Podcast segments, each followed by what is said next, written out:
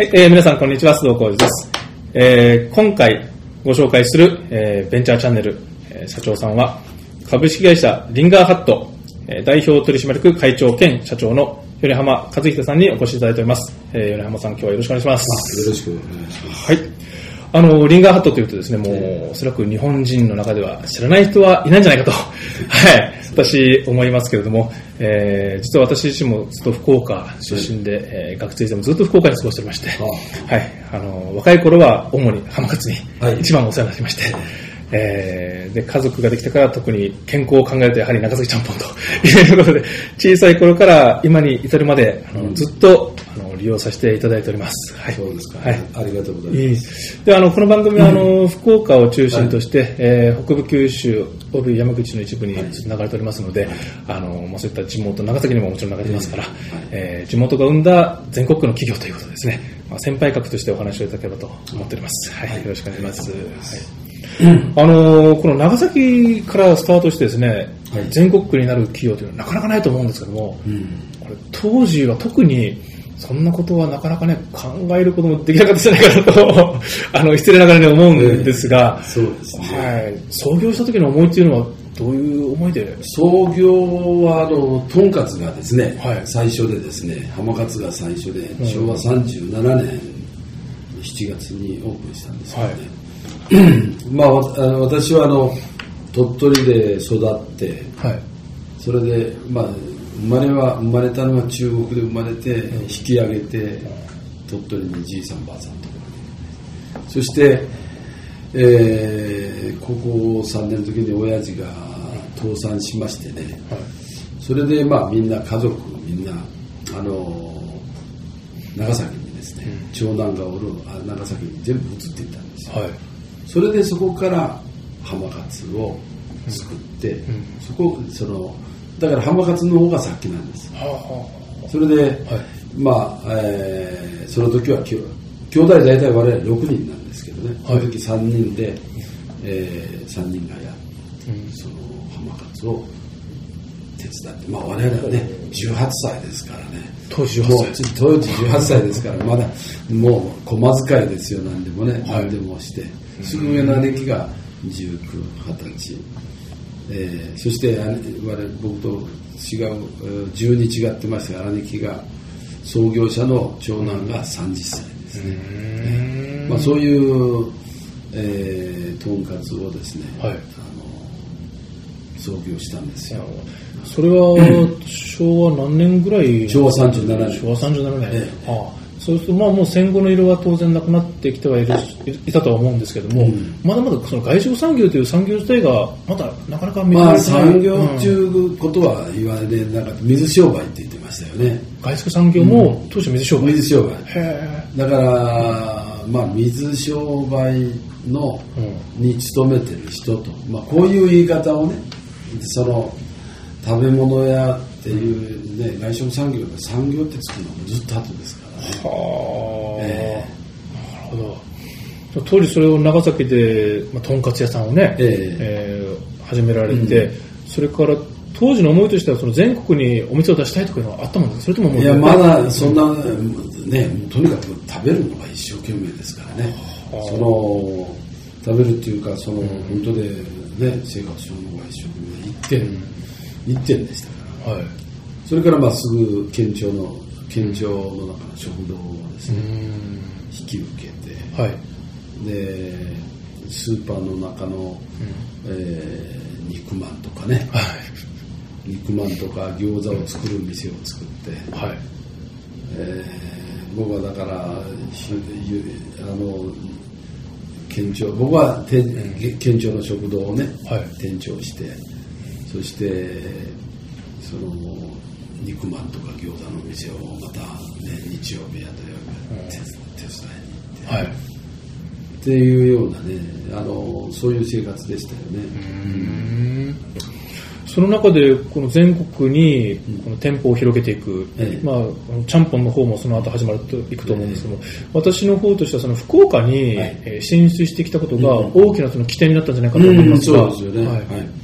当時なぜ福岡に、はい、やっぱり、まずはね、我々、その、ちゃんぽんする前はとんかつでしたから、まあ、いろんないろんなそのそれまではねもうお好み焼き屋もしたしね 寿司屋もしたしもへうもちょっととんかつから始まって、うん。お好み焼き寿司屋いろいろやったんですそうそうもう弁当屋もしましたしこれそれは長崎を中心長崎を、うん。長崎だけを考えるとね、うん。結果的にそうなっちゃうんですよ。先ほどの中華まん肉まんっていうのも肉まんもそのう。ん餃子は、うん。長崎という小さ小さなですね45万の都市で、とんかつってとんかつの店っていうのはね、そんなにできるものじゃないですよね、専門店ですから、は一軒です。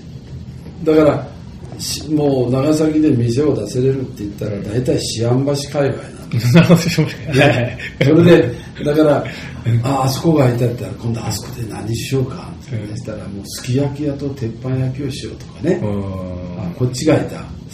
あれはハンバーグの店にするかとかね、こういう感じですよ。うん。それでもう、まあ、長崎観光のあのお客あのお客さんがね、修学旅行が来るから、うん。じゃあ弁当をね、弁当をして修学ね、にしようとか、まあ、そういう長崎を起点にしたその考え方でおると、そういう形でね、うん。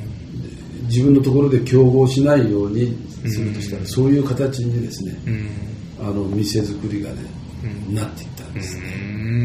うん。だからそういうことをやってる時にたまたま、えー大阪万博っていうのがあはいりました、昭和45年に、それでその時にその時が、まあ、いわゆる外食産業元年って言われるんですけどもうほとんどですね、えーケンタッキーフライドチキンがその日本にあの結局アメリカ間の中でその成功するわけですね、そしてロイヤルホストさんがあそこの中で、そのアメリカ間の中でカフェテリアをやってですね、その成功するわけですよ、そういうことであそこ万万あの大阪万博を契機にもう次々マクドナルドが出てくるし、スカイラークさんの1号店もできるし、ミスタードーナツもできるしみんなあの辺でですねぶわっとあのできていったんです、それで我々はだけど旧体依然としたもういろんな商売をねこのしておったわけです、それでなんとかこれ遅延というものにですね遅延化っていうのはどういうこと？遅延というのはどういうものかっていうのははいわゆるチェーン化も系列化っていうんですね。列まあね、うん。系列化っていうんじゃなくて、遅延っていうのは同じ商品で、こうそのずっと店数をですね、増やしていく。うんうん。それを意味もよくわからなかったです、まあ、そのセミナーに行ったりしてね、はい。大体こう、まあ、あのスーパー、その当時はもうスーパーが日本の大英さんとかね、もう九州であればユニードさんとか、もうね、懐かしいですね。ね。もうすごい勢いでね、はい、うわーっと出てる時でしたからね、あ遅延って、遅延っていうのが、まあだけど、我々はおぼろげながらわからないうん。で講習会に行って聞きに行ったりね、でだけどこういう我々の今のようなとんかつをしたりね弁当屋をしたりもうあのすき焼き屋をしたりね、郷土料理の店をしたりね、うどん屋をしたりもう結婚式もうて10ぐらいになるわけですよ、うん。で全部違うわけですね、で僕もう2番目になる気はおらんようになって我々僕と一番上の兄貴2人になるとね、僕は何でも企画せないかんの。はい。で忘年会って言ったら 忘年会はこっちのすき焼き屋の店郷土料理の郊外の店。みんな違う、ね、メニューをねコースを考えたりする。あもうね、そのああこれじゃダメだとねなんとかね、うん。とにかく支援一つのものでねえなんとかできる方法はないかその遅延というものにねうん。あれねも。うそれであの、まあ、その時に僕えーそのセミナーに行って知ったのが、ーうん。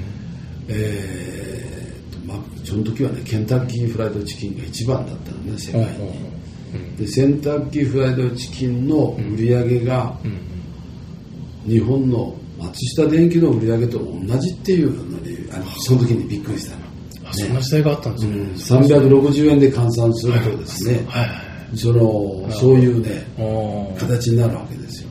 で3000円とかね。はい。一つのねチキンでね、3000円って。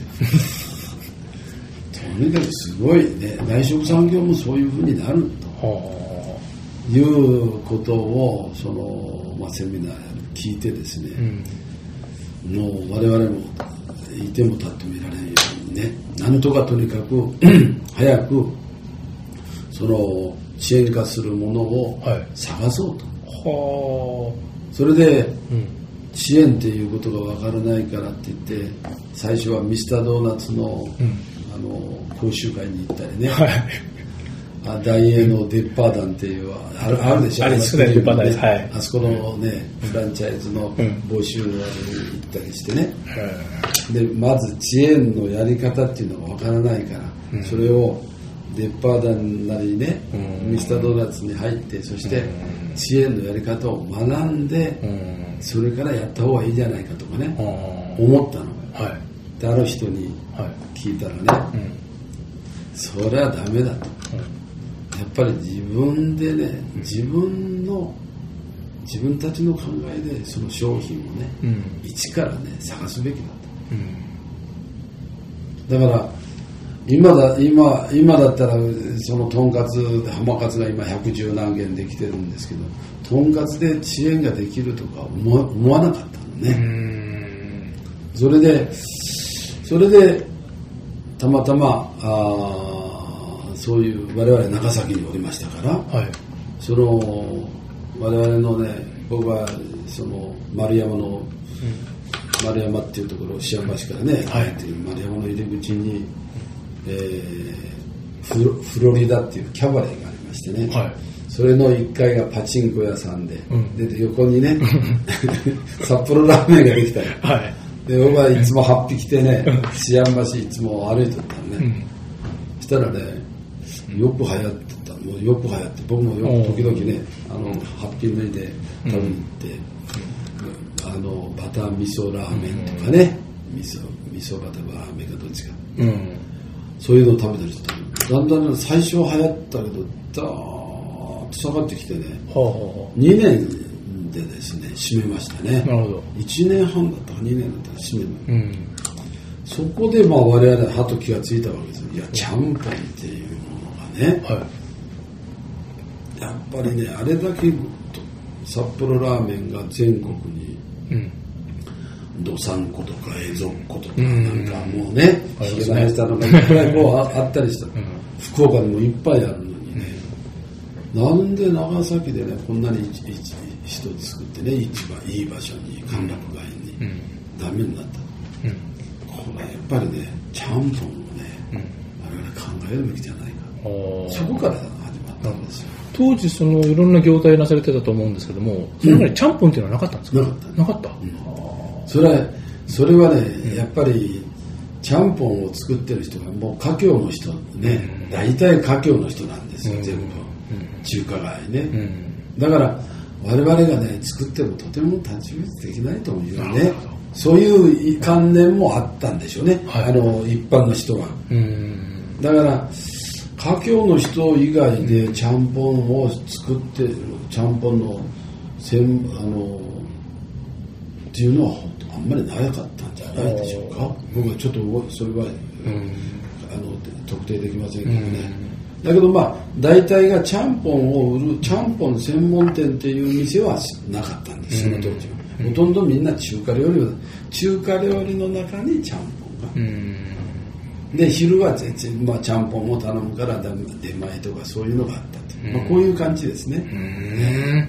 それで我々は、ちゃんぽん長崎ではもののまああのであそこのはい。茶碗蒸しがうん。600円だったらちゃんぽんがね、うん。200300円とか、このものの値段価格のね、うん。一つの目安になるようなちゃんぽんが200300円とかね、はいもののあちゃんぽんがこれだけするのにあれば高いよとか、うん。こういうこういう感じでしたね、うん。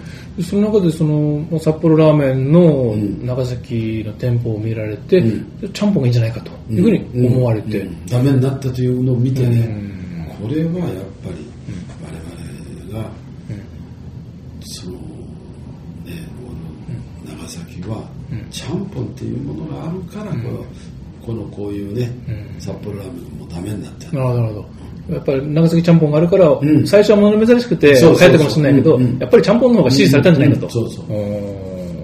そその当時ちゃんぽんっていうのは全国的な知名度というのはどうだったんですか？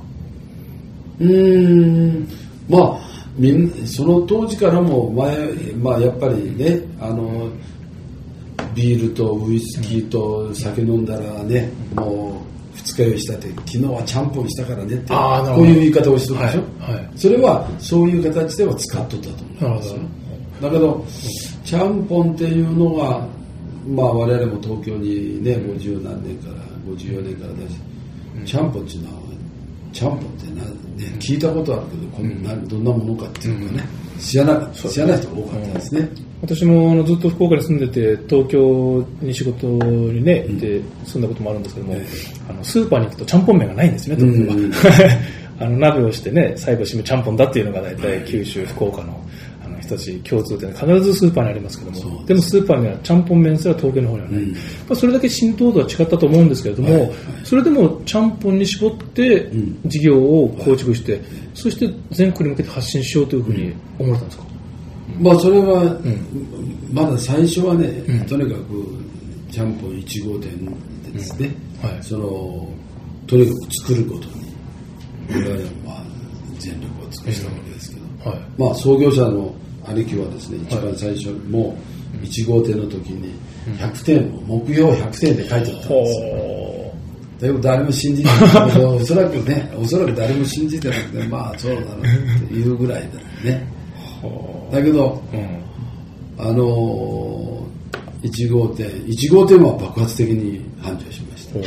で2号店3号店っていうのはね、うん。街中に作ってあんまりパッとしなかったんですね。ほそれで4号店を作って4号店諫早に作ったんですけど、うはいそれわーっとね、はい。まあ、4号店からが本当のあのチェーンだったんですね。ほで次々4号5号6号7号、で実店まで作ってはい。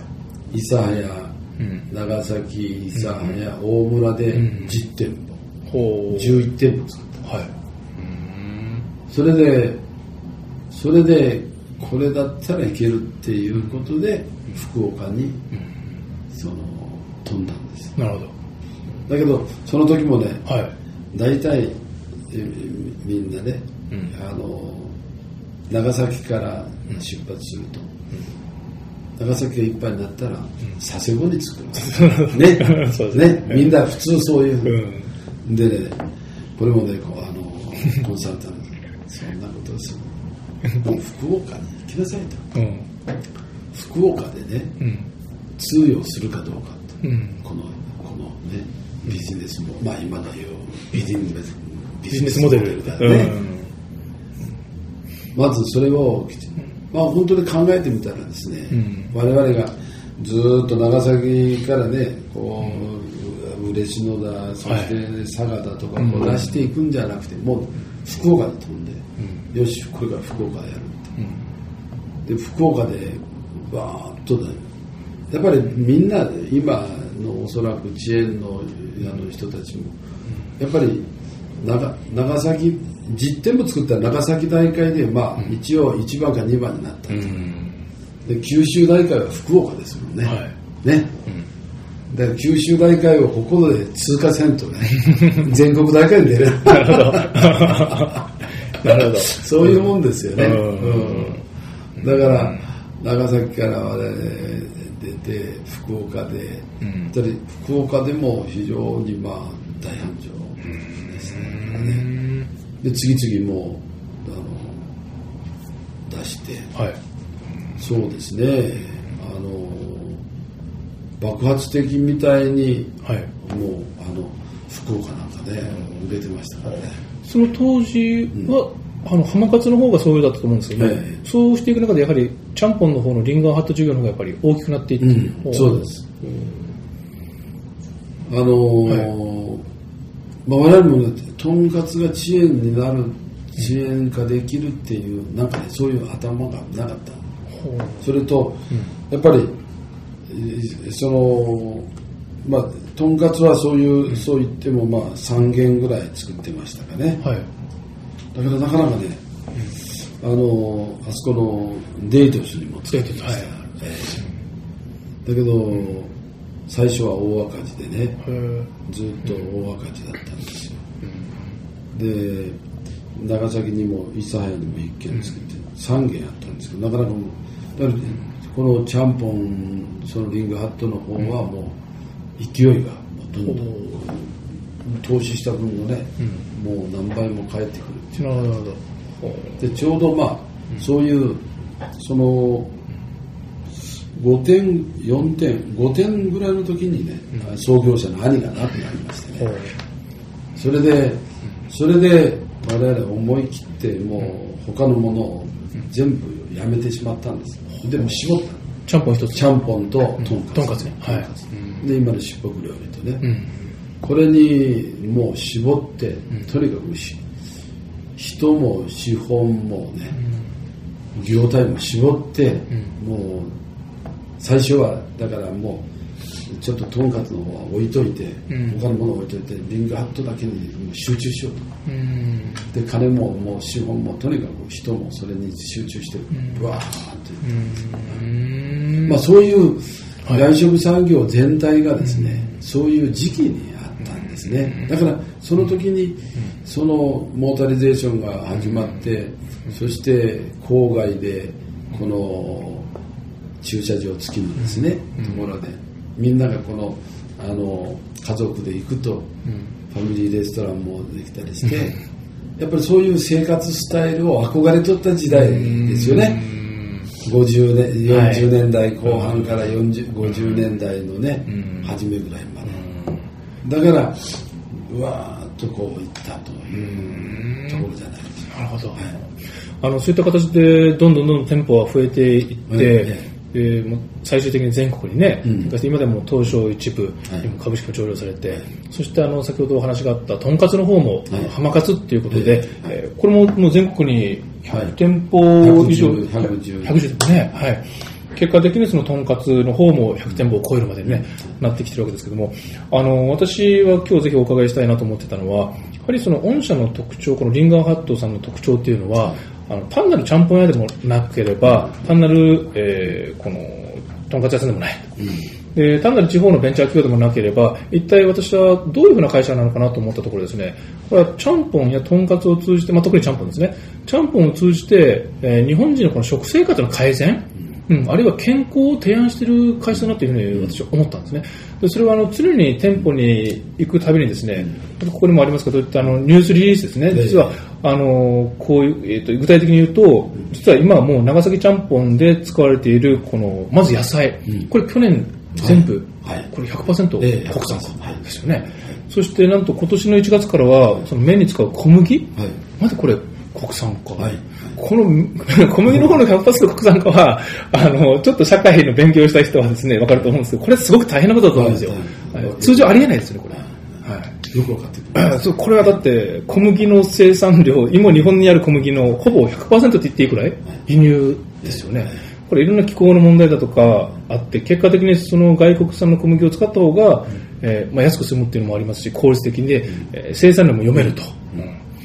いうのがあって外国産を使ってると思うんですけど、これ国籍がですね、コストもそうですし、量の確保もそうですし、品質の安定性もそうですし、そもそも作ってくれる農家を確保するというところからやらなきゃいけないですよね。よくこれできたなと思って。で、これはあの、このお話ぜひ聞かせていただきたいんですけど、でも結果的にそこまでして、ちゃんぽんを通じて、この食生活の改善、はい。うん。あるいは日本の食料自給率向上もそうですし、えーもう、この、本当に外食産業じゃないと思うんですね。これ健康産業じゃないかと思うくらいに。はい、そのあたりなんか思い入れっていうのは、はい。いややっぱり、まあ、僕は僕はあの三あの4年我々のフードサービス協会っていうんですね、はい。外食産業のですね、全部、まあ、ほとんどの企業がですね、はい。大手は入ってるんですけど、はい。そこの副会長それで会長はい。をしましてね、うん。え2年前、えーまでやっとったんですね、うんはい。その会長。それでこの僕はその時にそのずっと言い続けとったのは、日本の外食産業と、うん。そして日本の農業水産畜産業とのね連携を深めて、うん。そしてその日本のこの食料自給率がこんなに低いとかうん。ですね、こういうことを改善していくね、うん。そして農業再生のねうん。これ起爆剤だと。うん。外食産業はもっとね、うん。外食産業食品加工業ももっとつ、あの使あのに国産のあれを見直すべきだと、うん。まあ、こういうことをですね、全国に僕はみんなそのんバイヤーやを連れてですね各社のバイヤーや50人ずつ2ヶ月に1回1泊2日でずっと産地に行ってそうん。の生産者の人と懇談をしたり、はい。そしてもう夜はもう知事どどこに行っても全部ほとんど知事や市長が来てですね、はい。来てくれて、もう産品をですねそこのまあ秋田の秋田、そして、えー鳥取は鳥取でもその愛媛、もうぶわーっとですね屋台を作ってみんながそうあの試食したり、で意見交換をすると。昼は昼でその田んぼね田んぼとかそれに行ってもうもうもうかっぽを前掛けしたおばさんたちがもうね農家のおばさんたちがもう野菜をバーッと作ってでおにぎりなんかもそこのご飯を作ってね。それでえーあの出してくれる。やっぱりそういう交流をしながらですね、あの見て本当にね日本のそこで食べれば本当に美味しいんです、そのどんなものでもですね美味しい非常に美味しいその野菜がたくさんあるのに。それがやはり生産者の人はどういうふうに売ったらいいかというのがわからない、でまあ我々の外食産業の方側もどういうこのルートで買っていいか、そういうこと。そして我々ほとんどの生産者の人たちは、このお客さんって言ったらねお客さんというと、ほとんどスーパーやね。はいはい。その市場だけをそういうそういうところだけ見てる、だからみんなこのねよく言うようにその人参が曲がっとったらもう捨てる、ね、もう市場買ってくれない。ま、っすぐなのしか買わない、でもうキュールでもね曲がったりしとったらもうダメ、こう言われるんですよ、で我々はそういうのでもいいんですと、ね、ちゃんと曲がっとった。で、この我々もね、長芋っていうのが、あのね、その、そしたら、産地に行ってこうして、で、細い短いね、はいはい。短いスーッとした足のようなね、これ、こうして、それでそれ中間でして、もう一本はあ太くて曲がってる。本当はこっちが美味しいんですけど、値段はこっちが一番高い、キロ当たりする。と細くてね、結局、スーパーさんはこっちを頼む。だからこっちは売れあれなんですよ、本当にうちの商品開発やあれいよいようちはねこっちでいいんですと、その見た目は曲がってるかもし曲れないけど美味しいですね。うん、工場。それで、そのある程度大きくなった方が美味しいんですね、やっぱりある程度の太だからうちは工場でこれそれをして吸ってそして、あの麦とろご飯とかね、あの浜勝の方にするのには、それをして結局だしを入れて結局その送るわけですからね、だから格好はどうでもいい、だけどそのその辺がスーパーさんと外食産業の特徴はね、どういうあれでも我々はねいいんですよと、でキロで買うんですからね。だから遅いのよりね こっちの方がね向こうよ喜ぶ、我々のキャベツでも毎日結局20トン使ってるんですよ。毎日？毎日。一日？に一日。それ20トンそれは15万人から20万人で のお客さんに毎日出してるわけですからねちゃんぽんとそのとんかつだけでですね。だからそれでもですね、今スーパーに行くとほとんどですねこうしてね、あの切ってねサランラップで4分の1ずつこうして売ってるんでしょ、でチ本当はお客さんじゃあここが500その700グラムぐらいの玉のがあったらね、同じ値段だったら切ってあるのよりこっち買うでしょ、うん、そうですね。丸い方ね。ね。丸い方買うでしょ、だからこれは、その農家の人から取ってみればですね、700グラム800グラムぐらいまでするのにですね、同じように結局4ヶ月ぐらいかかるわけですね、あとそれから20日とかこの間でですね、この800グラムがぐわっと増えて倍ぐらいになるわけですよ。は1キロ500とか、あはい。ね、2キロとか、そしたらキロで買うんだから本当はね、大きくした方がいいでしょ、だけど市場はその今核家族でですね、こんな大きなのを買ってもですね何日もあったらね腐っちゃうだから小さいのに行ってるわけですだから我々と取引契約するとですね、こんなんでも2キロでもいいですよ、だから田んぼのですね,、ね敷地面積からしたら絶対ね、分かるでしょ？たくさん取れるんですね。誰うん。誰が考えても、まあそんなことを我々は農家の人にね、その生産者にも話すわけですよ、それで、それで我々の外食産業とね密接にね、そのやってくださいと、で今日来てるバイヤーやね商品開発の人から名刺をもらってね、やっぱりクラッチで行ってくださいと。それでもうね一品でもいいからね、そこのねたその商品をあのもらえるようにね、頑張ってくださいって、まあ僕はいつも、えもうみんな何百人もおるあれでね、そういうことを僕はね全国で言って回っとったんです。それもいわゆる業界団体でのもう公的な活動なわけですよね。そうです。ね。でそういったのがおそらくこの、今売れ筋の商品がこの野菜たっぷりちゃんぽんって、これは野菜だけでその国産の野菜が 480g もあって、これ一杯で日本人のあの1日の、はい。えー食べる、標準的な野菜の摂取量、ええ。これも上回ってるんですね。はいはいちゃんぽん一つ食べればもう、今日一日野菜出してたというようなメニュー開発に至ったり、あるいは実はこれあの国産野菜の生産利用拡大の有料事業者として農林水産大臣からもええ。賞を受賞していらっしゃいますし、その後農林水産省のこの総合食糧局長賞も、はい。えーこの佐賀工場がね、はい。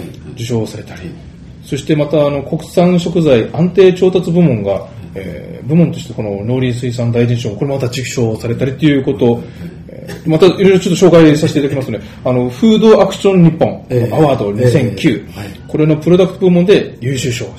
でさらにその米浜さん自身は、えー外食産業の振興を評価いただいたということで、ええ。あの蘭寿宝賞、はい。ねこれ勲章ですね、はい。えー平成21年に受賞されていらっしゃると、おそらくこういうところに現れていて、で社会からもこの、まあ、評価をいただくっていうのはもちろん、もうそういうふうな、えー会社だと、えーちゃんぽんを通じて食生活の改善、そして今のお話はこの、要は日本の農業の振興ですよね。そうですこれ多方面でも認められてるっていうことだと私は思うんですけど、えはい。まあ、あれありがたいことで、まあ、その僕はね、やっぱりその、やっぱりね、今、政府は、あの生産者ばかりね、保護したりしてますけど、需要、注文を出さないと、向こうはね、そうですね。でも買ってくれるからね、わからないという、ここのね、接点をですね、うん。あのきちっと結べる機能その期間を作っていくとか、そういう橋渡しをする、その人がね不足してるんですよ、だからせっかくみんな作りたいという意欲も持ってる、だけどそしてそのだけど何を作ったらいいかわからない。お客さんがそれで本当にはっきりきちっと買ってくれるか、まあ、我々はそういうところをこうもう20年もう25年ぐらいですね、このキャベツの生産産者をずっとまあ育成っていうか一緒になってですね、その全国もう北海道からこう熊本ぐらいまで作っていってる、まあ、それが評価されてるんだけど、その基盤がはいそのやっぱりですね、はい。二十何年間続くっていう続くっていうのがね大変なことなんです。ね。あの、はい。ほとんどに続いてないんです。いや、そうだと思います。やっぱこれ、あの、ビジネス経営ですから、はい。このコストの問題と安定調達という、はい。この二つの課題が大きいと思うんですね。はいでコストの問題をクリアしたとしても、ええ。安定して調達できるのかっていう問題も大きいですし、安定調達できて、じゃあ高くてもいいのかっていう、そうこれ両立させるのは難しいと思うんですね。だからお互いにねそれは我慢、我慢が必要なんだと、はあね、それでそのだからあのそれはよくねあの差別ができすぎてブルトーザーで潰したりするでしょ、そういう時でも我々は同じ値段で取って取りますから、やっぱりそういう経験をしてみると生産者はですね、あんな時でも我々はきちっと取る、でうちの担当者なんかいやーよそで買った方がダメだとここで我々も腹をくってねこはい。れをきちっと取る、そしてそういうことを見てるからじゃあもうね台風で全滅って言っても少しぐらい自分のところはもうはもう10トン取れるところが2トンしかできなくてもね、それは高騰してですよ、キロもう300円とか400円になっても、うちにちゃんとね、はあ収めてくれる。やっぱりうん。お互いにそういう時期を通ってみるとね、そうそういう我慢をしながらお互いにそういうことをやってきた。うん。ことがずっと今続いている。今のお話は要はあのキャベツが取り次げた時には、うん。契約農家じゃないところから買った方がうん。安く調達できるかもしれないけど、あえてそれをせずにっていう話ですね。そうですですもその信頼を長期的な視点で築くために。それをスーパーとかそういうのはしないから。まあ、確かに彼らは難しいところがあるんです。よ、うん。よそはもう安いね、だけど損をしてでもね、我々も損だと分かってる。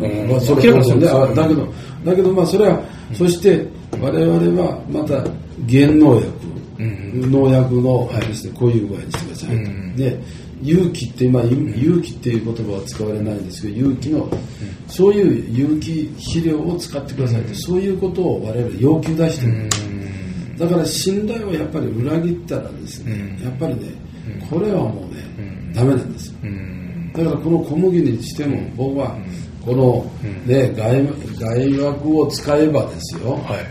年間で1億5千万とか2億円ぐらいね、うちは得するんですよやっ。ぱそうですよね。価格差はね。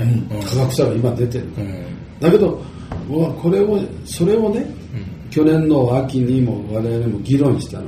はい。本当にね、どうなのかって。うん。だけど、もし我々がこれから、これからね、いや、外枠にし、その外国産にまた外国産の小麦ですよね。小麦に切り替えるって言ったらね、うん。誰も農家の人は次、次は、再来年ね、ううちがあ内爆と同じ値段だったから、またするって言ったら、疑心暗鬼でね、作らないんだ。うん。だからね、ここはね、我々は腹をくくって、それで、その、やらないかんと。国産化をね。で、それが信頼関係になるんだと、いうことを言言ったんですよ。はい。それで、あの、なぜ国産がいいかっていうと、はい。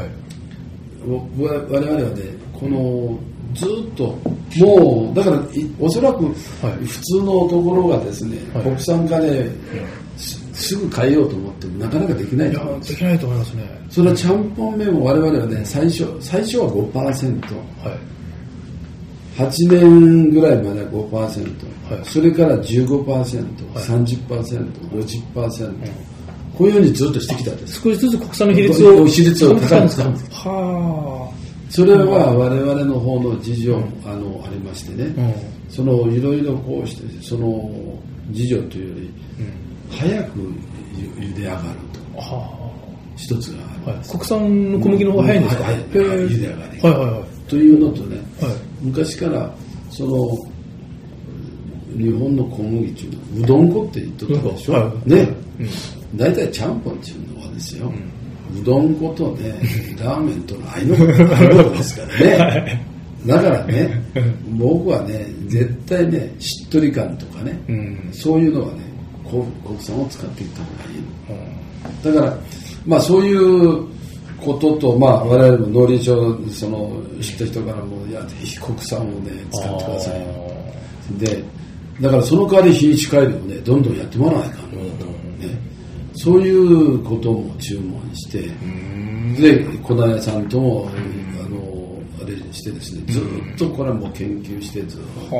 だから簡単にはできないと思います。これその、そうするとこの今年の1月から100%小麦の麺、えー麺の小麦ですね、えー国産化ということですけど、実はこの裏には何年前からスタートしてたというふうにえ言える、えまあ大体そうですね、あの本当で国産にあれしようと思ってやりだしたのは6年ぐらい。前。じゃあ逆に言えばこれ6年ぐらいかけないと、これはなかなかできることじゃない、うん、まあいろいろ、まあ、そこそこまでかかるかどうかは分かりませんけどね、だけど我々は取り組んできたのは、その6年ぐらい前からですね。はい。でこれあの安定供給のところなんかをですね、はい。この社長の立場で考えると不安はなかったですか？これもし、うん。ね。じゃあ、まあ、あのーこのぐらいの量はね、今今のところは、まあ、この西日本の,、あの国産小麦はほとんど、まあ、九州は九州、九州の、こちら東日本はやっぱり北海道と千葉、千葉、千葉と、このあれで賄ってますね、だからそのぐらいはね十分。だから品質が悪いとかあの、あれ日本の小麦は、というのはパンの部分であってですね。なるほど。ね。パンは、パンは外膜に負けるんですよ。そのせ品質的に品質的に。だけど、こあの麺にする部分についてはですね、僕はそんなね、た確かにだけどオーストラリアの方が安いとかね、あります、だから、まあ、そ僕はやっぱりこれだけで日本の技術水準が上がってるんでね、いざとなればね僕はそれをねやっぱり研究していけばね、これ増えていけば僕は絶対ね日本のこの技術力からすれば絶対負けないことができできると思います。これはその麦麺の小麦をですね100%国産しただけではなく、実はこれ麺の量、値段がそのままで大盛りこれ通常の麺の1.5倍ですね、はいもしくはダブルということでこれ2倍にするサービスもはい。始めるということで、え これ味を知ってもらいたいということですか？いや、それはですね、あの、我々はね、とんかつの、浜かつの場合ね、はい。一もう最創業からご飯おかわり自由でだから私は若い頃ほとんど浜勝にはね毎週行ってました、そうなんですよ。おかわり自由ではい。ね、味噌汁も、後からまあ味噌汁も自由ね、それで、あの、キャベツもっていう。してるのになんでリンガーハットはね、しなかったんだろうかと。は まあ、思ったわけですよ。はいだから、じゃあね、国産したというのと PR も含めてね、とにかく、まず、その、夕方からしようとしたんですね。はい夕方のお客さんのためには、えーを増やすためにね。それで夕方今やってるんですけど、あはい。だからこれから昼、今、うん。鹿児島だけ今やってるんですよ。でやっぱお客さん増えまして、でやっぱりあの今度もう今月中、ほとんど全部あの九州はすると思いますけど、やっぱりそのあのショッピングセンターなんかですると、お子様ず連れで、おね、あの主婦の方が来られる、そしたらダブルして子供さんにね、こう麺をね、そうなんですよだから客単価は下がるんですけど、ですよねうんはい下がるんですよ。他のものを取ってもらえない。だけど、そのお客さん増えてる。だから、僕はね、まあそういう意味からするとね、これも一つのね、もう、あ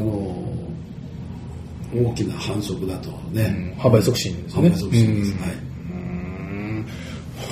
あのそういった、あのこの単にちゃんぽんを提供するという外食産業ににとどまらない活動がですね、あのこのリンガーハット、えー、および浜勝のこの特徴だともう最たる例だと思うんですけれども、はい、あの今後の展開ですが、えーこれからリンガーハット、もしくはこの浜勝、どういうふうな展開をお考えしますか？うんはい。まあ、数その数の面からするとですね、我々、今これから、フランチャイズ、今まで全然我々はフランチャイズしてしてこなかった。全部直営なんですか？ち全部直営だったんですよ、ずっと。はい。だけど、社員に、社員のそのね、15年とか20年勤めた社員に、やっぱりね、だんだんと上に行けば、ピラミッドでね、そんな職はね、部長がいっぱいでするわけにはいきませんから、だから、まあ、そういう人たちのですね、に店をですね、あのフランチャイズをそのライセンスを与えて、そしてあの今それをずっと12、3年前からやりまして、今100店ぐらいになってます。それをやってみて、これだったら外部の人たちにもね、やりたいという人がたくさん出てきてるんで、だから解放しようと。おいうことで、今やりだしたんです。で、やっぱり我々もあの九州とこの、えー首都圏、もう首都圏の方が数が多くなったんですけど、はいまあ実際には、だけど、えーその北海道とか東北とか、北陸とかっていうのはもうほとんどねないんです。だからそういう人ところにもえーやりたいという人がおられたら、我々はそのこれからもですね、そういう地域にはフランチャイズで、あの出していこうということで今それをやってましてね、えーこれからまああの次々できてくると思います、だからまあ5年ぐらいのうちにはい。リンガーハットを800店までに持ってこようと、はいで浜勝を、ん。あの今の倍に200店までに持ってこようと。いうことで、はい。今それとまあ海外ですね、はいはい。はい海外今度4月にまあタイにオープンしますけど、これから次々まあこう中国や、あのしていこうと。うんあのこれ品質の面ではもうこれ野菜の100%国産化もし完了して、えー小麦粉ねこちらも国産化完了ししましたからこれはもう食材お店で提供しているもの、まあ、リンガーハットの？方、ほとんど100%これ国産になったんじゃないですか？まだ一部まだやっぱり肉とかですね、肉。かあー。肉はですね、価格差がやっぱり大きすぎるし、それで今のちょっと無理がありますね、だから我々は、その今肉についてはカナダからですね、はい。カナダのもうパッカーを決めて、それで結局飼料も一定の飼料のですね小麦をそういうそういう信頼のおけるですね、トレーサビリティがはっきりしたところでですね、これを取っていこうと。うん。で、まあ、それに勝る国産のですね、その地域が出てくれば別ですけど、なるほど。カナダのきちっとしたですね、そういうところから今入れてます。で浜勝にしても、はい。あの、まあ、国産のハーブトンとかハーブチキンっていうのを使ってるんですけど、まあ、一部やっぱりランチタイムのその肉にはですね、やっぱり国産では合わないんですよね、価格帯からし価てね。だからそれもそのカナダのパッカーからですね、これを入れてます、だけどなるべくそれを、そのこ我々も国産化をですね、そのできればやりたいわけですけど、これはちょちょっと時間がかかるんじゃないでしょうか、はい。私あのいつもリンガーハットの店舗に行って思うのがですね、この株式のご紹介っていうのがですね、これ店舗必ずでいくらありますよね。